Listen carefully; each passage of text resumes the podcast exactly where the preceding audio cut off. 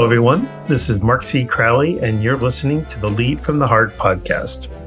Santa Clara University Business School management professor, the late Andre Delbecq, once observed that the reason that any high ranking business leader would ever jeopardize their career by acting dishonestly or even criminally always boils down to hubris and greed. He said, Everybody knows what's ethical, what's right, and what's wrong, but it's easy to be seduced by power and wealth. And unless you have a well developed spiritual compass, power corrupts. What Delbecq is really referring to here is character. Having such well defined values that we won't wobble under high stress or pressure and routinely avoid disastrous outcomes. It might surprise you to learn that a lot of people who make it to the C suite these days inevitably flame out when their character is tested and proves to be gelatinous. From 2012 to 2016, for example, there was a 36% increase in the number of CEOs fired for fraud, bribery, insider trading, and more. And in 2018, CEO dismissals for ethical lapses exceeded dismissals for financial performance or board struggles for the first time in history. My guest today is world renowned performance psychologist Dr. Jim Loehr. He's the co-founder of Johnson & Johnson's Human Performance Institute and the author of 16 books, including the one we're going to discuss today called Leading with Character 10 Minutes a Day to a Brilliant Legacy. With uncannily similar thinking to Professor Delbecq, Dr. Loehr believes that each and every one of us is vulnerable to a serious lapse in character, even though we might strongly believe we are people of strong moral fiber. What we're going to be discussing today, then, is our need to confront the truth about the human species, which is we all possess a dark side. In Dr. Loehr's words, even the most holy among us are vulnerable to a moral collapse.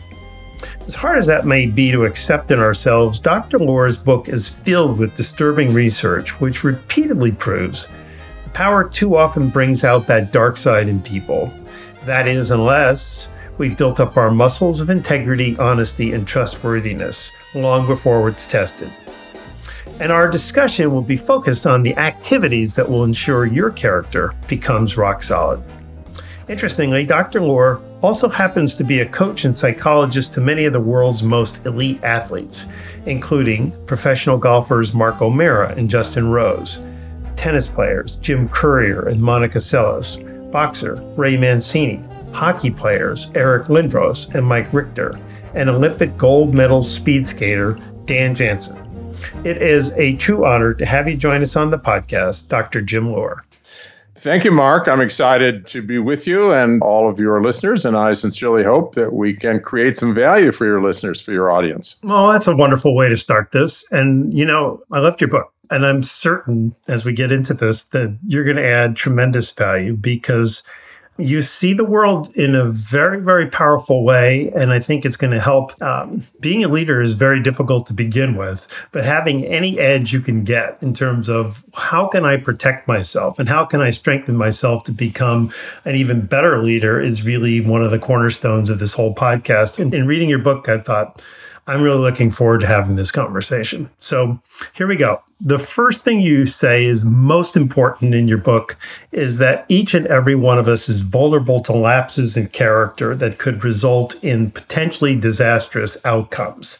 So I want to start there. Tell us what this means, why you believe it, and why is it really true for all of us? Because that's going to raise some eyebrows. You know, it's so interesting that we all have this feeling inside that we're a person of good character. We believe that, in spite of any evidence to the contrary, we're going to hold that ground. That's kind of, I would call, nuclear material for all of us. It's the core of who we are. If we don't think we're a person of good character, we kind of lost the psychological survival battle. We feel like, you know, we're pretty worthless. So I can get into some of that more as we get through this interview, but it is a very big factor. And that's why most people don't want to go there. And that's why this book can be um, a little hard to get into to kind of break through that initial kind of defense that I'm really fine. Even asking someone to show up for a class that's dealing with strengthening character is almost an indictment of, hey, what do you think? I don't have it, or mm-hmm. what's going on here? Right. or that's for other people. That's for yeah. I know people who really need this, but that's not for me. Mm-hmm. so, but every day you you open up the Wall Street Journal, you can see all these you know very good people, people that have been around for a long time, who've been perceived to be the kind of some of the best of the best, both in terms of character and performance. And they've fallen from grace in a tragic way, and they leave so much tragedy in the wake of their downfall. But the book is filled with examples like Bernie Ebbers and Kenneth Lay and Dennis Kozlowski and Bernie Madoff and Harvey Weinstein, and the, and the list goes on and on and on. Those are the big names. But we all know someone, even in our own family, that we've known for years who maybe got into an ugly divorce or something, and all of a sudden something turned really badly where they started leveraging the health and well being and happiness of their children is the only way they could get back at their spouse. And they violated something that they believe is probably the most single most important dynamic in their life is their children. And they cross that line and they cross it frequently. Deborah Rhodes is a professor of law at Stanford. And she's probably the most cited scholar in legal ethics. I love her work. And she, uh, in her book, it's called Cheating, she has a, a little formula where 10% of the population, and this includes all the leaders, the great leaders, have what you might call a really solid character foundation and they walk talk, they really adhere, they're aligned in their behavior with what their principles are about 85% of the population is struggling to just kind of stay above water and do the right thing, to understand what the right thing is and have the courage to do it.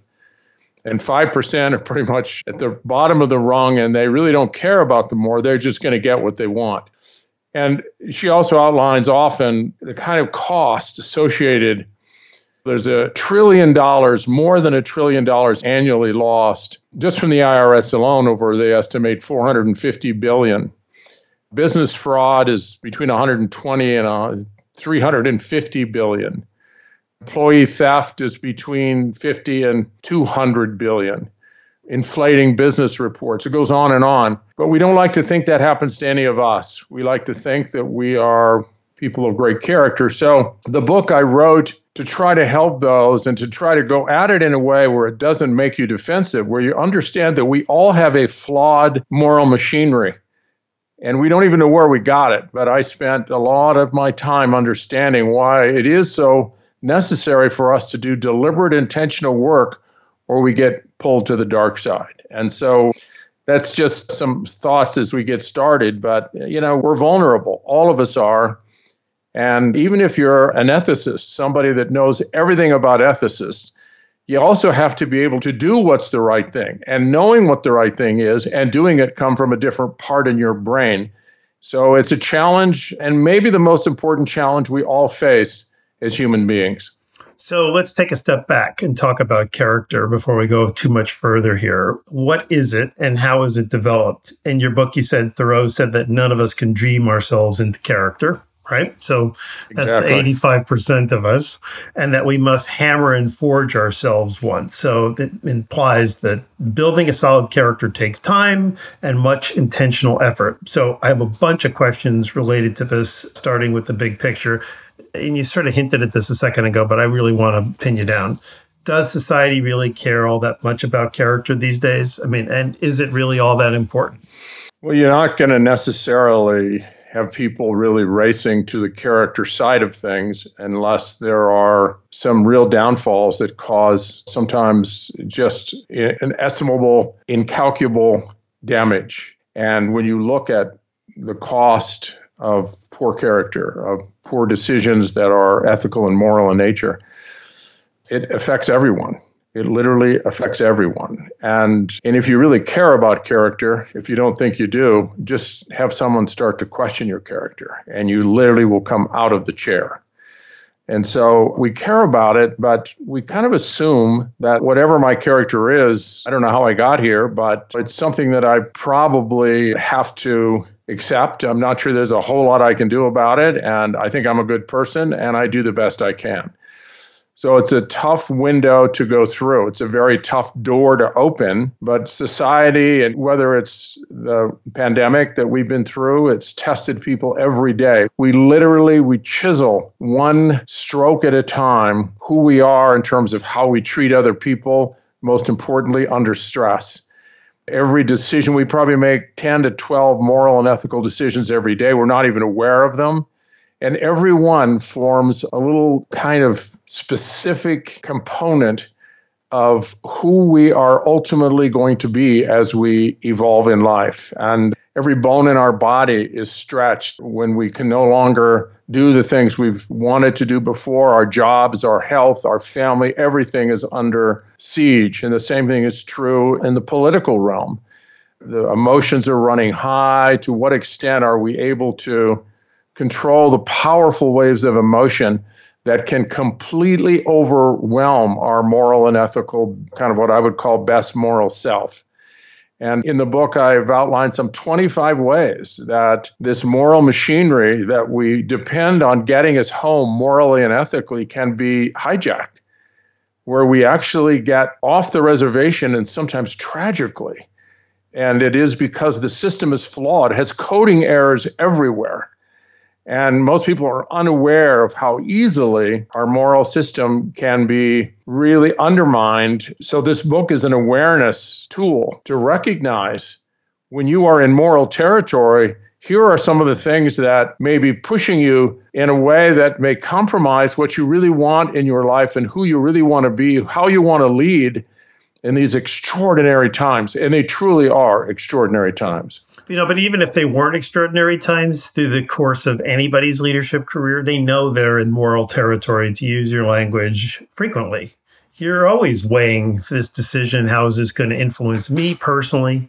And how is this going to influence the people that I'm managing? And if they're in conflict, then, you know, you've got the angel on one shoulder and the devil on the other, and you have to come to some conclusion. And I think what I really wanted to pin down early on here is that it's easy to lean into the devil side if you feel that you might be able to get away with it or if you're in a stressful situation as you just pointed out. I mean there's all sorts of reasons but i've seen it through the course of my career where people made decisions that they thought well this is going to work out. And then of course they didn't and they were labeled as untrustworthy or low character or you know ultimately even lost their positions because the decisions unraveled in the way that you described. And you know you have these statistics statistics in the book that sort of, I think, pin this down. Like these are CEOs we're talking about. So you've risen all the way to the top in your career. And you said in the book that according to the Harvard Business Review, from 2012 to 2016, there was a 36% increase in the number of CEOs dismissed for ethical lapses compared to the four years prior. This included fraud, bribery, sexual indiscretion, insider trading, on and on it goes. And then in 2018, just two years ago, CEO dismissals for ethical lapses exceeded dismissals for financial performance or board struggles for the first time in history. So maybe that's what you're talking about about these are unusual times. I mean, how can you get to become a CEO and then blow up this way? Well, the fact is, we don't often recognize our vulnerabilities. And there's so much pressure today. I mean, it's the first time in history that the number of people who have been dismissed for ethical and moral issues exceeded the financial performance or for board struggles or anything else. And when you think about that, why is that? Why is it that things are turning like this? When you look at the pressure on CEOs today, from shareholders. They have a very short window to start turning profits. They are pressed from every side from stakeholders, from employees, from shareholders, from all of the regulations that govern their industry, from competitors coming at them from every single side. People that are showing up all of a sudden that weren't even on the horizon are literally eating their market share and they have to survive. So they're looking at not just the survival of the company, but they're looking at their own survival. And they have a board meeting coming up soon, and the numbers are not that good. And they just decide to have a real brief conversation with their CFO that maybe we could leave off just some of that information so that it doesn't create panic on the board and panic with shareholders is can we just kind of not include all of that data and we'll get it all straightened around in next quarter. And what happens is that small little kind of fudge factor that you might refer to it as begins to create a pattern that it's survival for you. And then you maybe are going to argue that I'm just doing it to help the company and all the employees I care about survive. I'm doing this for the right reason. And I know these numbers are going to come back, but I don't want panic. I don't want to sell off all this market share just because we had a little fluke in the earnings category here.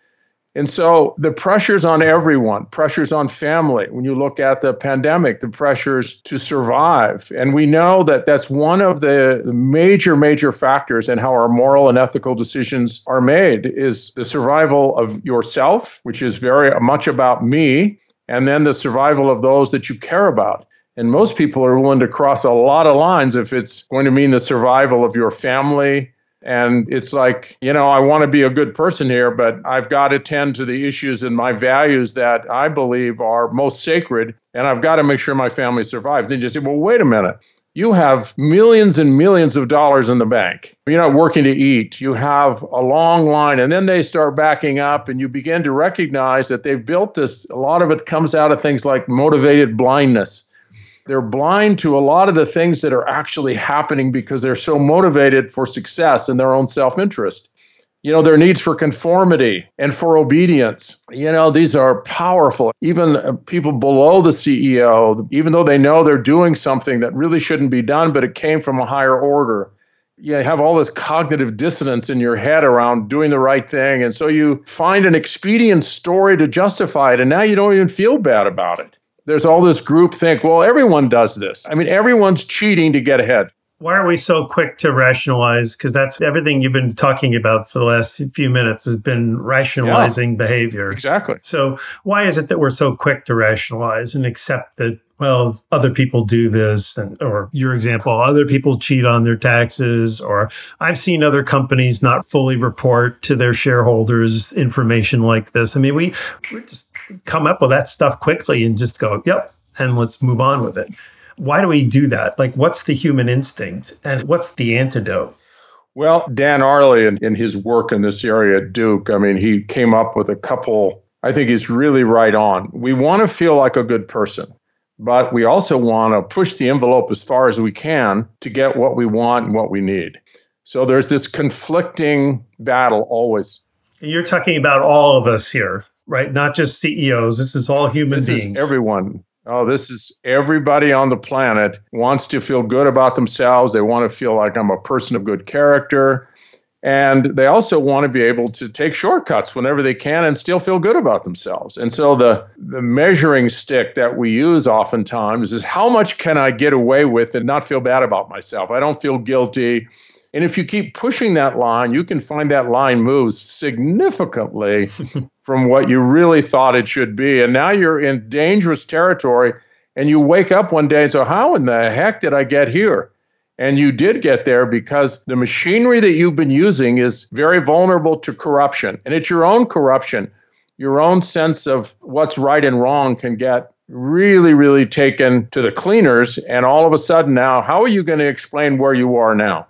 Well, your definition of character is really an argument that we humans have a dark side that we not only need to acknowledge, but we need to keep in check. And so the more we build our character, the more we establish our values. And we'll talk about a credo in a little while ago, sort of a personal values statement. But the work that we do in that regard is really what keeps what Ariely was talking about, right? Which exactly. is that we want to have a good moral character, but we also kind of want to cheat if we can get away with it. That's you're, you're people saying, don't like to hear that. People know, don't like to hear that. But that's what you're saying, right? We're all human, and this is what our it's human nature. It's who we are, and we just we cannot avoid taking a look at it, and that's why we need to shore the system up because we're always tempted to go as far as we can and still feel good about ourselves. And we are so ingenious in making up stories, and I call making up crap, that allows us to do that. And pretty soon we're in some serious territory. I love that language. Shore this up.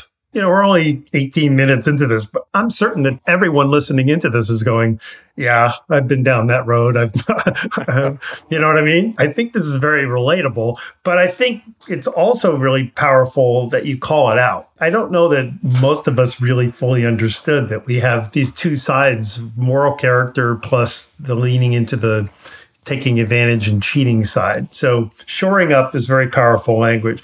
Part of your central thesis is that character strengths, such as integrity and trustworthiness and kindness and caring, compassion, respect, are developed in the same way that any muscle is developed. So, the more we use it, the more likely we are to sustain that. And your research even shows that leading with heart and character is not a human instinct, which I think is sad but nevertheless true. And that it's more natural for managers to put themselves first and get their wants and needs met first. So, with that as a preamble, what advice do you have for leaders? And what are the steps that we must take in order to build character that's going to hold up under pressure? Well, you really have a lot of issues there that I think are really important. I think it's so interesting that, you know, all the drama series, every television show then that's a, you know, kind of a drama or so much of what you see in the movies is really pitting evil against good. That's what it all is. That we're trying to figure out how to get the good guys to win and take down the bad guys. And who are all these people? Who are going off the moral and ethical reservation and creating all this? Who are the bad guys? If we could just go out and put a tag on them and get rid of the bad guys. But I'll tell you, the bad guys are us. We're all vulnerable. And those who stand up and say that they're invincible, that they are the icons of virtue, are almost always the first to fall we have to acknowledge the frail moral machinery that we're working with and really take a look at how in the heck did I get these values and how strong are they? What is my strength of my integrity muscle? How trustworthy am I really? What is my kindness under pressure, under the unbelievable demand that the pandemic has put on us? How caring and compassionate am I really? And can I hold up when the storm is most fierce? What happens to those? Or do you revert back to your own survival and that the me first kind of ethos? And if you don't do a lot of hard work you're probably going to be one of those that falls on the side you don't want to be on. And we see it all the time. So i was very interested in my work. This is the hardest book i've ever written by far. It's a 10 year dive into the character space. And i must tell you i got there by accident. I had nothing as a psychologist that prepared me for this I have a living laboratory I've had for years at the Human Performance Institute. We had probably now up to 400,000 people go through. I'm a data guy. I love to put one foot in the real world and one foot in the world of science. And we had all these people coming through that were trying to change their lives in important ways. And uh, we were trying to figure out how do we get people to make changes? How do we do it? And when you get to the end of the line of things that are on there, a value list, what, what matters most to them. And then once we know what that is, how do we build those? How do we build integrity or honesty or any of those things that they think are important? And it's so interesting. I call it the hidden scorecard.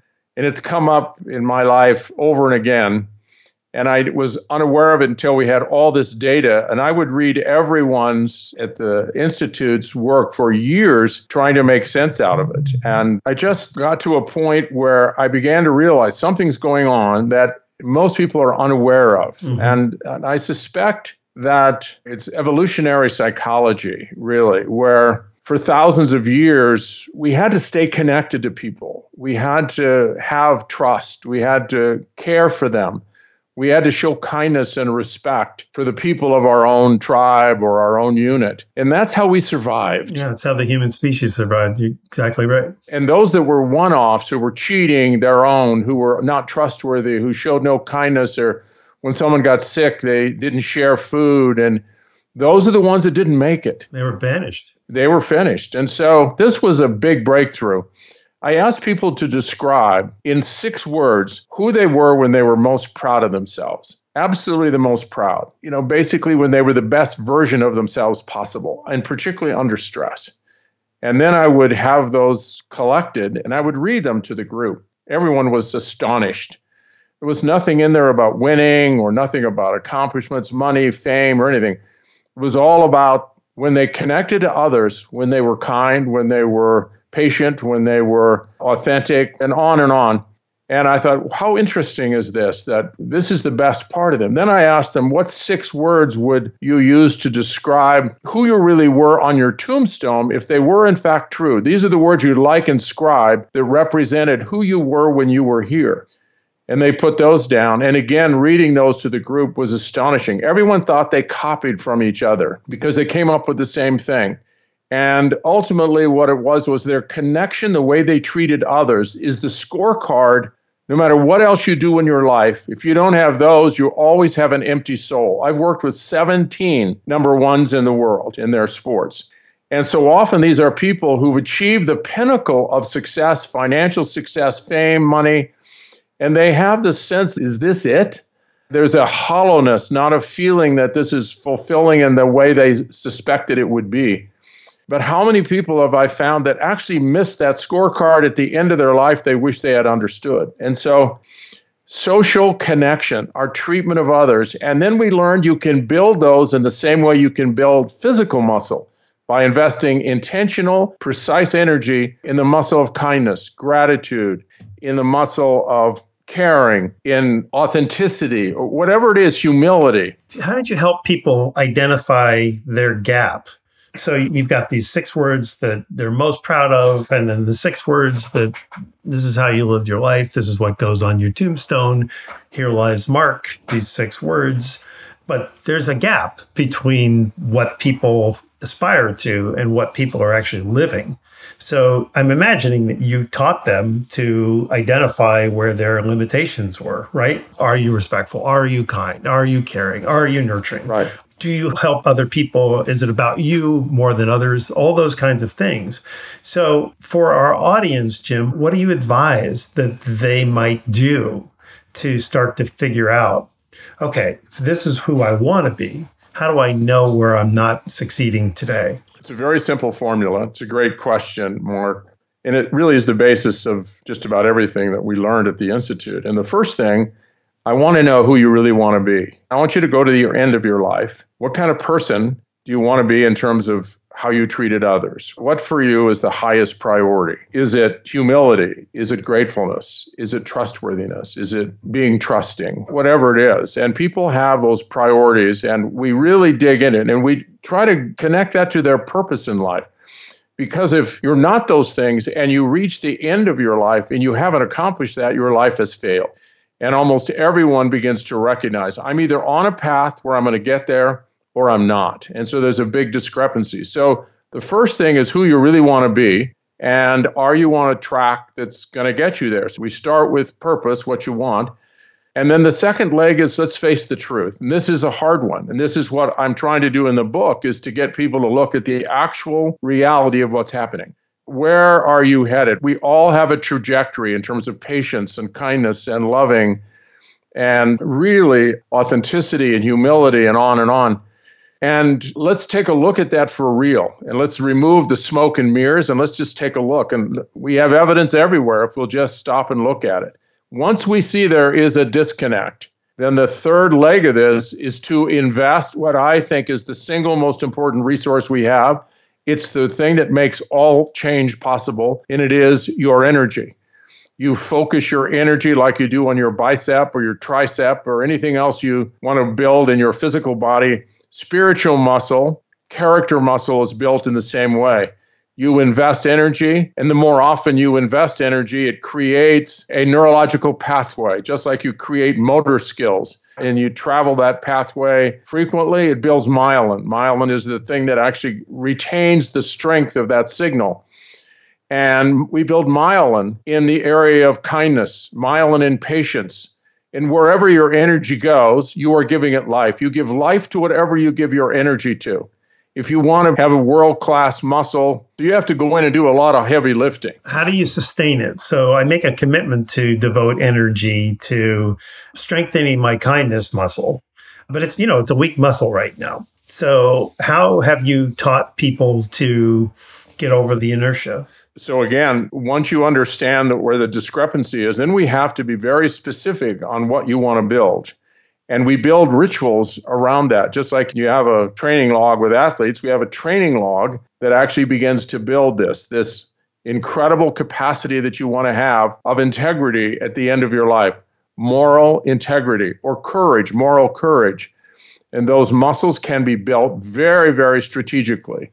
And ultimately, what this is going to end up is what I would call your credo, the most important document you will ever develop in your life in terms of how you want to make moral and ethical decisions and the muscles you want to have manifested. Most importantly, when you are in that crucible where you're making decisions, you're going to have to look at it very, very carefully. And that decision making is probably not going to be just a spur of the moment reflexive system of just, oh, this is what I think. I'm going with my gut here. Your gut is an important source of wisdom, but we've learned the gut is too often wrong. We don't know where it all comes from, but it has its own language and has its own response.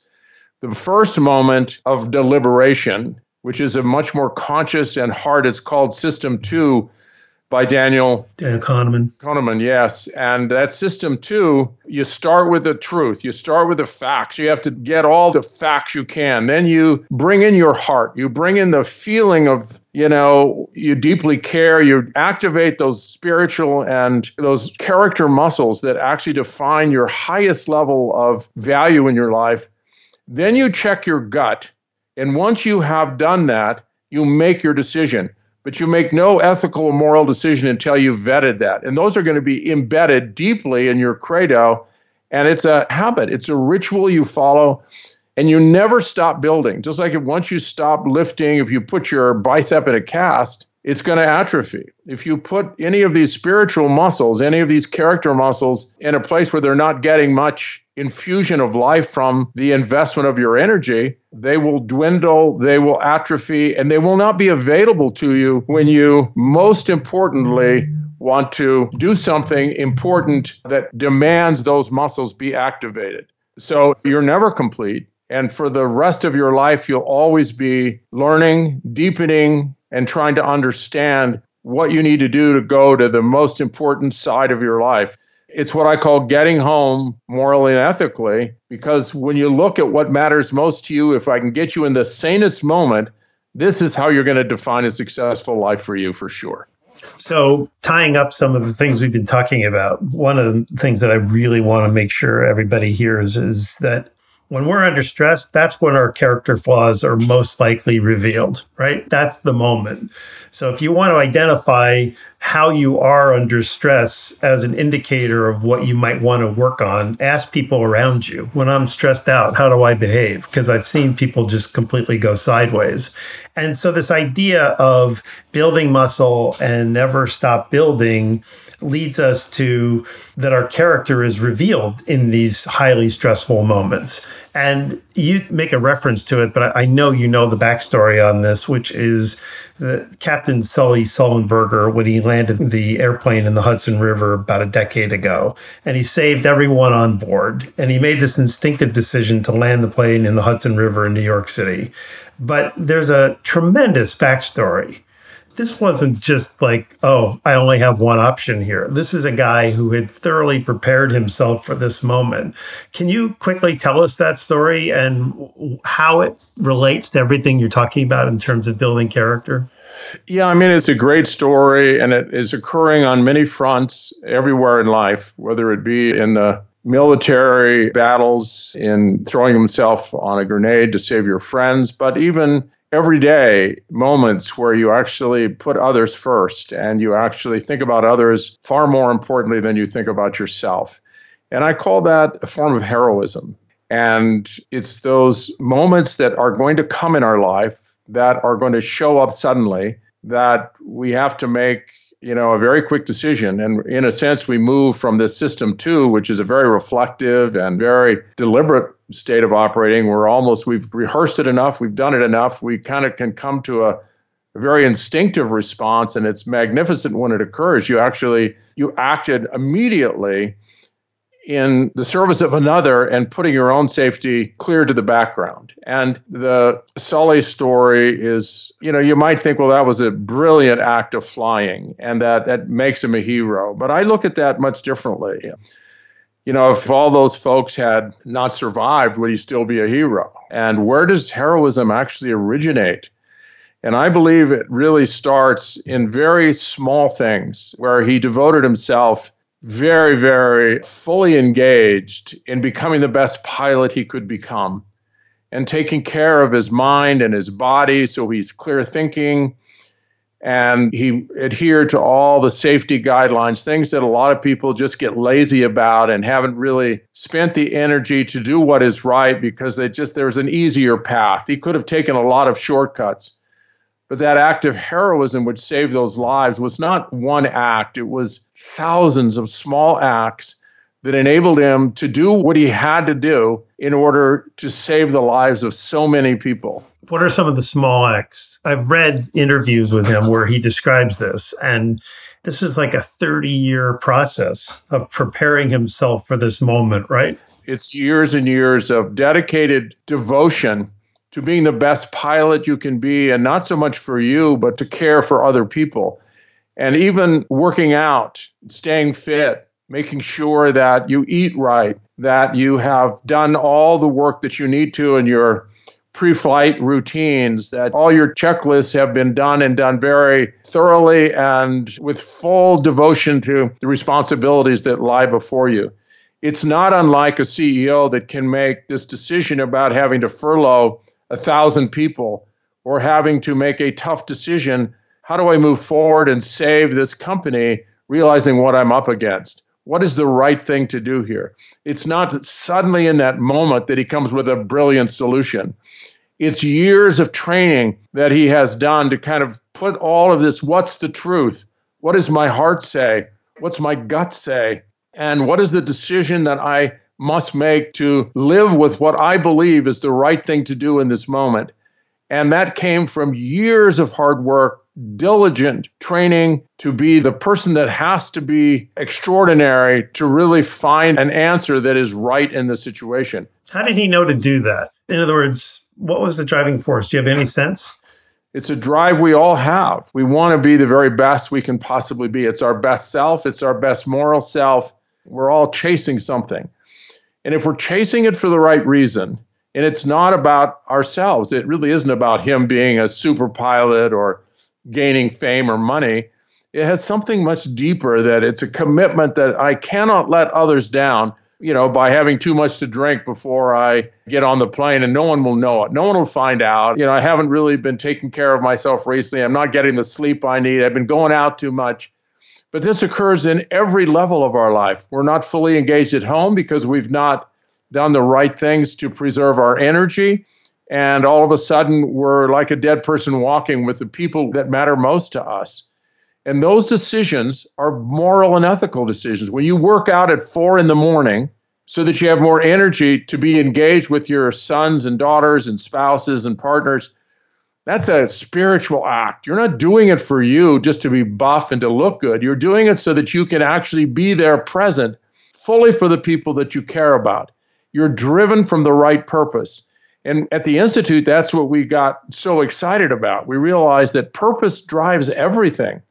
If you have no purpose, life is a complete nightmare. If you have the wrong purpose, life is a complete nightmare. But if you have a purpose that extends far beyond your own self interest, and actually the welfare of others is the driving force behind you, that is where your sense of peace, that's where your sense of fulfillment, and that's when you're going to be the best you can be in that context. It's what I finally discovered.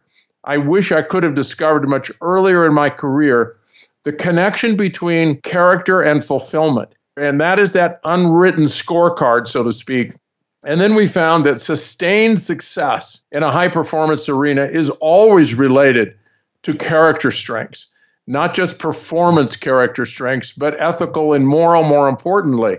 That if you are trustworthy, if you have high integrity, if you have a sense of humility, that you actually are not finished baking yet, that you're still learning, you can learn more.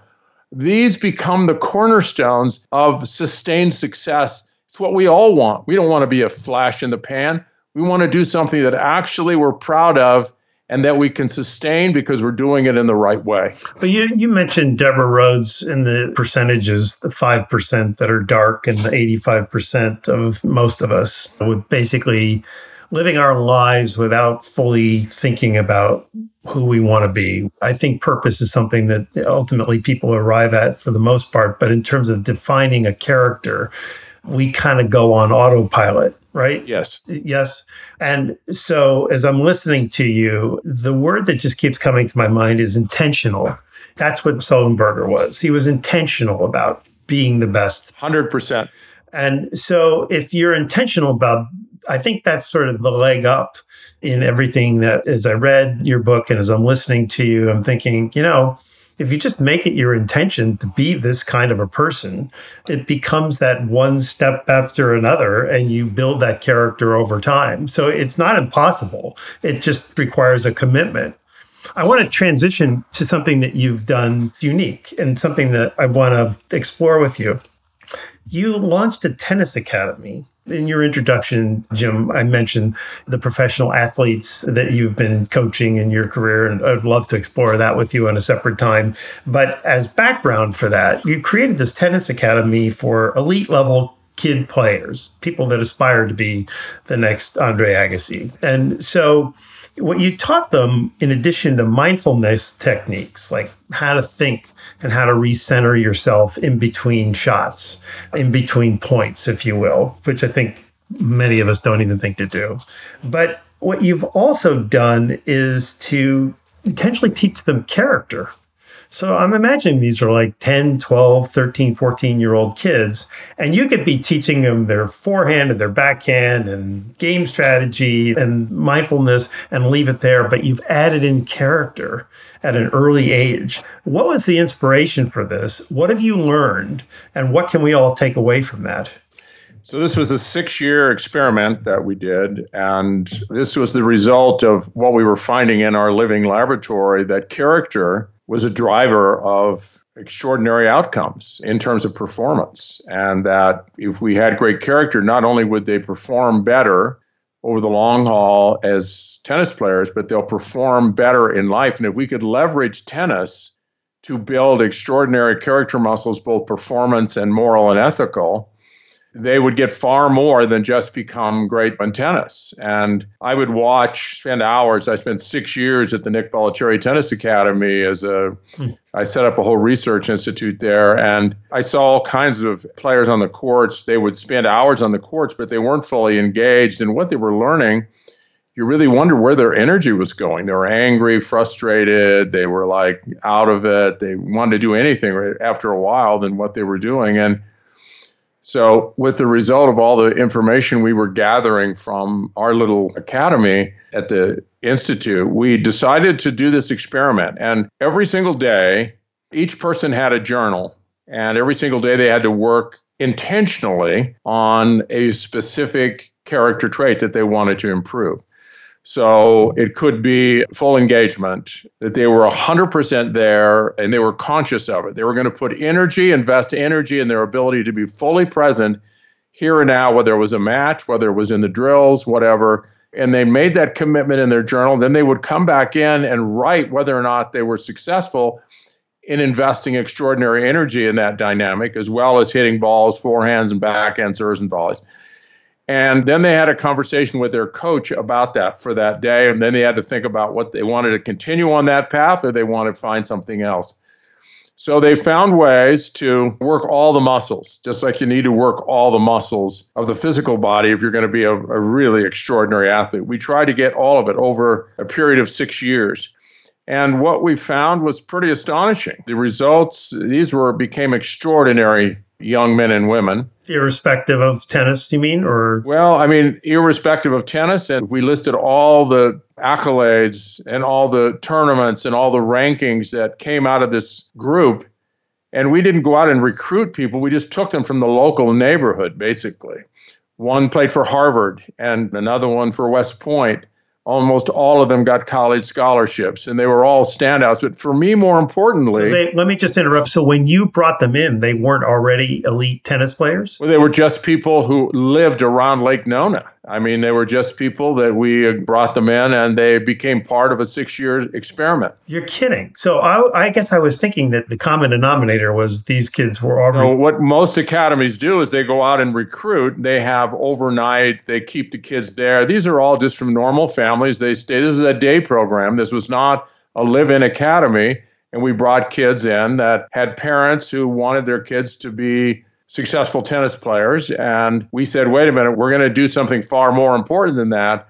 We're going to teach them how to build character, and we believe it will also enhance their ability to sustain a great track record of success in the sport of tennis. So, did you get any pushback on that before you go on? Well, the parents didn't have any idea what we are talking about. I mean, they're going, what, what, what, are we doing here? Well, I want my kid to get a national ranking. I'd like to him get in college. Exactly. And so we had to work a lot with parents, and we began to take them through what we're doing.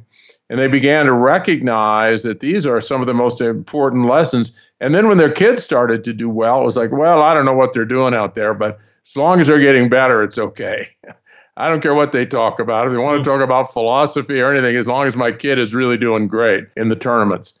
But these kids are not going to become. This was my whole point with all the parents and with all the kids. Even if they played number one or number one for West Point or number one for Harvard or anything else, they're not going to go out and make a living in tennis. There's going to be a life after tennis. And for me, I didn't want them to sacrifice their character to be able to cheat their way to the front line, to be able to take shortcuts and to be disrespectful and to have humility thrown out the door and to not be grateful to anyone to just go out there and look like they're king and queens of the tennis world. I didn't want that to happen because as soon as you're out of tennis, what do you do with that package? It literally closes the door. People can pick up those big egos, that arrogance, and where did it come from? It came from tennis, came from sport, and didn't help you become a better human being and a better leader at Johnson and Johnson or at any other great company. It actually became something you had to kind of overcome. So I wanted to look at this in a much bigger. I wanted to leverage the stress of tennis, leverage the stress of any sport to become a better, stronger human being that actually every day is an opportunity to put some energy into building integrity muscles, to build, I can trust you, I can depend on you. I believe that you can treat your teammates, even though there's a rivalry going here, and you can treat your competitors with respect and actually show that you can rise above it. And in the end, you want to know something? It isn't even about you. It's about the impact you have on the lives of others that's going to matter. And the more kids get that, it takes the pressure off. They win or lose the external contest, but they always win the inner contest because they know they're trying to raise the bar in terms of who they are as a person for the rest of their life. Jim, we have a podcast tradition where we take a break from the discussion and we move into what we call the heartbeat round. What I'd like to do now is ask you about a dozen questions that relate more to you, your personal interests, your influences, and ask you to answer them quickly and instinctively. In other words, in a heartbeat. You ready to play? I'm ready. All right. A well known leader who you most admire for the quality of their character. It's my father. And my father was an extraordinary achiever, but a man of the greatest integrity. It was the greatest gift I had in my life were my two parents. Well known athlete who you most admire for the quality of their character and their grace under pressure. Roger Federer. One book you wish all of us would read. Man's Search for Meaning by Viktor Frankl. Brilliant, brilliant book. come up about 40% of the time. So there's a common denominator with my wonderful guests here. So the quality that derails the most leadership careers. More concerned about what they achieve than how they achieve it. Character flaw to be on guard for the higher you go in leadership. I've got this thing solid. I've got it. I've wired up right uh, in terms of my moral and ethical character. I don't really need that stuff. I'm I'm fine. You're synonym for the word heart. Caring, compassionate, or kind, loving. One subject you think all leaders would be wise to bone up on. I think it's what we don't typically think of. I think when I wrote an article, co authored an article in the Harvard Business Review, we were able to get the word spiritual into that piece. And spiritual is defined as the energy associated with your deepest values and beliefs. And I believe that the importance of the spiritual dimension, purpose in leadership. Why the heck are you doing this? What is the real reason behind it? And make sure you're chasing it for the right reason. But we're all chasing something. Just make sure you got it right and you know the purpose behind it. Life lesson you wish you'd learned earlier. Oh, I wish I had understood the role character plays. I just didn't have that wired up in my training and even for years in work. That its role in happiness, well being, and sustained performance, that that was an accident in my life. And it's quite obvious now, but I just am very thankful that I've been able to get to that point. But I've got a lot of data now that helped me get there for sure, and a lot of really smart people. A cultural value every organization should have moral integrity. Trait you admire most in other people. Humility. Skill improvement you're working on right now. Well, there are two things patience and positivity in these troubled times. Your all-time favorite song? You'll laugh at this. I to think about that, and it's uh, this is crazy, but Tina Turner, the best. There you go. Magazine or newspaper you never miss reading. Harvard Business Review. Something you think we all should do at least once in our life. Suffer failure. And a prediction about the future you're pretty certain is going to come true. Artificial intelligence will surpass human cognition. Human intelligence is going to be a whole different world. Wow, I would love to explore that with you, but um, we don't have time to. But yeah, that has my head spinning. Thank you so very much for going through these with me, Jim. I have one last question I want to ask you before we go. In a nutshell, what would be the takeaway for our listeners in two roles? One as leaders, and two as parents. Well, here is the question I, I love to ask Where did you get your source code for what is right and wrong in your life. How did it get formed? Where did it come from? What are you checking to make sure you're doing the right thing? Most people, the, all the people we went through the program said they're not sure. They think they got it from their parents. Well, sometimes parents get it really wrong, or they got it from some religious teachings. Well, religion doesn't always get it right. There are lots of flaws there. Some say, well, I got it from life. I got it from the culture I was raised in, could be from the gang that I was raised in, and they have it right. So I take them through all the things that might have contributed to what they believe their moral machinery for right from wrong. And I said, let's don't go there. Let's create an intentional kind of formulated, very, very carefully designed, something that is yours that becomes your source code for making decisions that really are going to impact your life and more importantly the lives of others.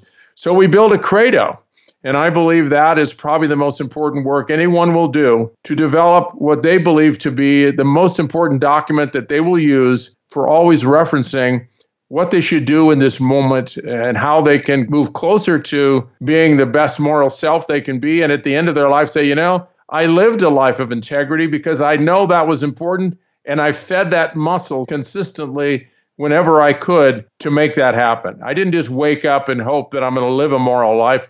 I'm taking this intentionally into my hands and I'm going to be a leader. And I'm going to lead first and foremost with integrity, with honesty, with a sense of purpose that really isn't about me. It's about taking care of others and humility and, and on and on. And so those are the issues for me that make the most important ingredients to a successful life. Imagine the work world if we had leaders that did this work, if this was expected of leaders, right? You know, if we were really encouraging people to do this hard work and see themselves as a work in progress and, you know, interestingly, you mentioned Pamela Smith, who's at UCSD, my alma mater. And she said that people who have more self centered values tend to be more selfish as they gain more power, which is blatantly obvious to most of us, right? So if you start off thinking about yourself, when you get power, you're going to think even more of yourself. And I'm wondering if you've ever given any consideration to the hiring process for managers and how organizations can avoid uh, selecting people into management who really it's all about them. It's about their promotions, it's about their growth, it's about their money, incentives, bonuses, their recognition. And if I can help other people people along the way. After that's all taken care of, fine. But that's sort of the inverse of my theory of how we need to be leading people. And I, I know that it's yours as well. So, how do we identify those people and how do we identify the people who really, truly are here to, you know, help others as much as they're here to help themselves? You know, I had the opportunity to get involved with the culture of the Blue Angels, and Commander Dom at that time was what I thought was an extraordinary leader and represented so much of what I was trying to impart in terms of building a team that was completely connected to their purpose, to their mission, and a very high stakes, very risky mission that almost defies human understanding to become a Blue Angel is like one of the greatest compliments anybody will ever have as a pilot. So I was always curious in terms of the selection process. What did they use to really, because they've had years and years of opportunity to figure out what it was. And I asked Commander Dom, I said, what is the number one issue for you in terms of selection? I said, is it competence as a pilot? You have to be the best of the best? He said, no. He said, For me, the number one issue, we have a lot of competent people, but he said the number one thing that there cannot be any exceptions in is humility. He said, Arrogance is what gets people killed in uh, high stakes arenas. And he said, Humility is number one, competence is number two. And he said, If you can't have both, you have no shot at becoming a Blue Angel. So we have to understand what's the pattern, what's the history what's the narcissistic quotient of those people who are driving for success? Why do you want to be a Blue Angel? Is it to put a big feather in your hat? You want to have another accolade that you can walk around and say, I, I was the best of the best? Or are you subverting your own self interest in the interest of a team that has nothing to do with you except you have to perform with precision? And the same is true with the CEO or anyone else as you indicated that research, what they found is if you're all caught up in yourself and you have power, you will abuse that power in unbelievable ways. And you'll never know that this was actually part of a flawed character that involves your sense of perspective about who you really are and how much more you have to learn. You have to learn from others. You always have to have, I don't care how good you are, I don't care how confident you are, confident that is not balanced with humility is arrogance, and arrogance is what jams up the ability to do extraordinary things in corporations, in military circles, or a surgeon who has a surgical team who has arrogance and treats everyone else with disrespect because they are not the surgeon. This is simply a nurse, or this is simply an anesthesiologist supporting my work those are the teams that often have tragic failures. And it takes us back to the importance of character. It takes us back to how we treat other people. And if we get that right, the rest of it will probably come. The Blue Angels happen to fly over my house every October. I don't know if they're going to be doing. Actually, they didn't do it this year, so thanks COVID. But I see them in the maneuvers that they're making, and I'm just sort of, you know, the idea that humility is first and foremost on the selection criteria is really just a very powerful reminder for what we should all be looking for, not just in ourselves, but in the people that we select for leadership roles. If you can demonstrate some humility, you're going to be open to learning. And by opening to learning, exactly. right, and sharing and understanding your own humanity, it's very, very broad. Jim, I'm going to leave it there. This is an absolutely fantastic interview and discussion. So, on behalf of my audience, I just want to thank you so very much, and I wish you tremendous success with your book. Thank you so much. I uh, really found our conversation exciting, and I hope our uh, audience has found some value in it as well. But thank you, Mark. Thank you. Best to you. Before we say goodbye, I want to mention that this is our final podcast, 2020, a year none of us will ever forget. I want to especially thank all the truly wonderful guests that have joined me here this season. I repeatedly marveled at the breadth of their wisdom and the timeliness of their insights. And if these brilliant and inspired people have in any way enriched your life, I beseech you to introduce our podcast to your friends and colleagues. Producing this podcast has been a true labor of love, all tied to my mission of helping to influence a major change to workplace leadership all around the world. And because we end 2020 with an audience in 144 different countries, my dream is that leaders in every one of them are now managing their people with greater care, support, respect, appreciation, and heart. Because of COVID, many of the podcasts this season were produced by just two people myself and my sound engineer, Eric Oz. So I want to sign off by thanking him personally, as I'm certain you can actually hear the quality of his remarkable work in every episode. And my final thanks go to you, my audience. I'll just say that I'm incredibly honored by your support and I'll leave it there. I now wish for you the happiest of holidays and a transcendent new year. This is Mark C. Crowley signing off with the constant reminder that when you lead from the heart, your people will follow.